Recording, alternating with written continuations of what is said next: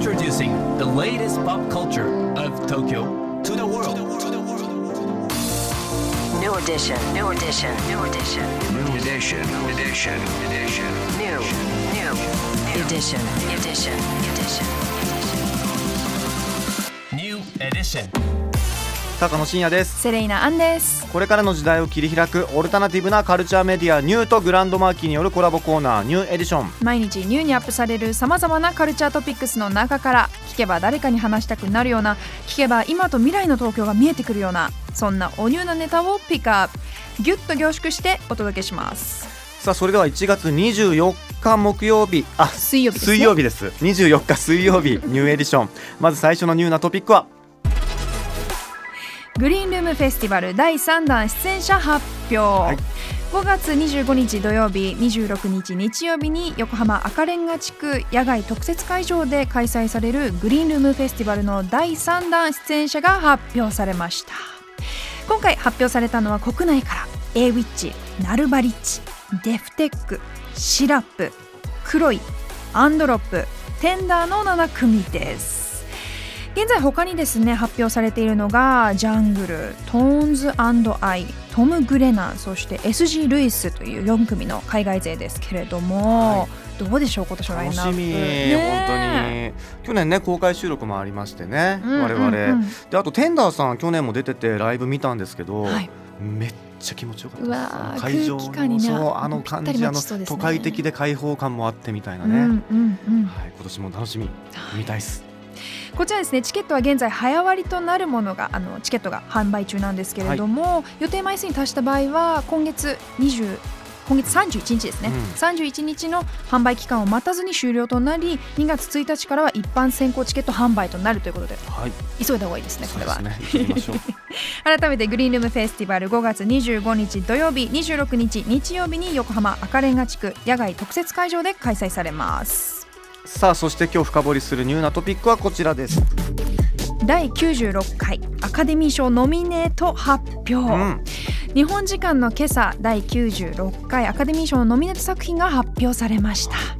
最多ノミネートとなったのは今年日本でも公開が決まったオッペンハイマー。作品賞監督賞主演男優賞助演男優賞助演女優賞脚本賞撮影賞編集賞など13部門にノミネートされています。そしてそれを追う形で哀れなる者たちが11部門キラーズ・オブ・ザ・フラワームーンが10部門バービーが7部門8ノミネートで続いています。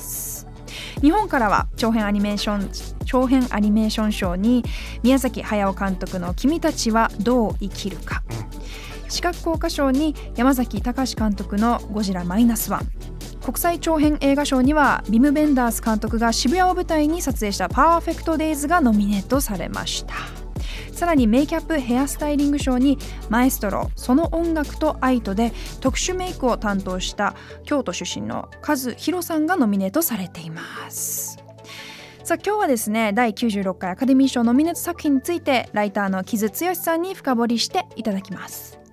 高野さん、セレーナさん、リスナーの皆さん、ギリギリこんにちは、木津剛です、えー昨夜発表された第96回アカデミー賞ノミネート作品について、えー今日はお話ししようと思っています。ノミネート作品をざっと見ただけでも、まあ、オッペンハイマーが今年は、えー非常に強い年だなというところですね。実際、去年アメリカでもオッペンハイマーは大ヒットして、あれはもう3時間ある、えー非常に重厚なドラマ作品でもあるにもかかわらず多くの人に見られたというところで、まあ、映画業界的にも非常に重要な役割を果たしましたので、まあ、オッペンハイマーが強いっていうのはすごく納得がいくところですかね。一方であの去年はもう一つ話題になったバービーは、えーもちろん重要なところには入ってはいるんだけれども、まあ、ちょっとやっぱりコメディが軽視される傾向があるアカデミー賞においては若干弱かったっていうのが今年の、えー雑感でしょうか。ただ、まあえー歌曲賞にノミネートがあったりとかして、まあ、バービーが、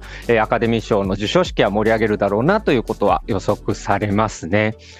はい。で一方で作品賞全体を見るとですね、まあ、そのオッペンハイマーも、えー2024年にいよいよ日本でも公開されるということで非常に要注目なんですけれどもやっぱり作品賞に結構渋いエッジの立った作品が入っているっていうのも、えー見どころかなと思っています。えーまず一つ、えー1月26日から公開される「哀れなる者たち」これも結構ダークホース的な位置づけの作品ですね。これはもうすっごく面白い作品で監督がヨルゴス・ランティモスというギリシャ出身の人なんですけれども、まあ、非常に独特な映像世界独特なストーリーを展開していくんですね。まあ、エマ・ストーンが非常に、えー変わった主人公っていうのを、えー演じているんですけれども、まあ、基本的にそのフェミニズム女性の生き方っていうのを現代的な目線で描きながらも、まあ、倫理的にも、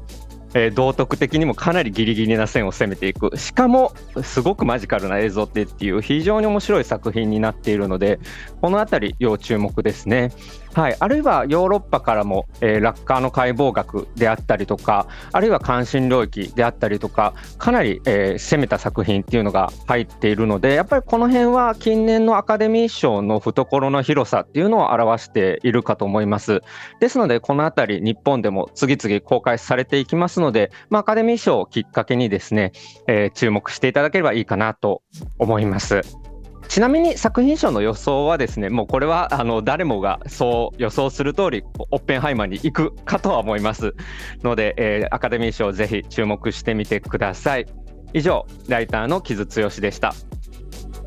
木津さんありがとうございました。いやオッペンハイマうーー3月29日にんはい公開が決定しました、はい。まあ、だからアカデミー賞の後。うん。ね。ですよね。そしてあの木津さんが紹介してくれた「哀れなる者たち」うんこれが今週も公開になるんですよね、日1本で月26あさってから公開ということで、この授賞式の前にうんこれ見とくっていうのもねいいかもしれないです、うんはい、改めて3月11日の授賞式楽しみですはいさあ今日紹介した情報はカルチャーメディアニューで読めるのはもちろんポッドキャストでも聞くことができます目でも耳でもあなたのライフスタイルに合わせてチェックしてください New edition. New edition. New edition. New edition. edition.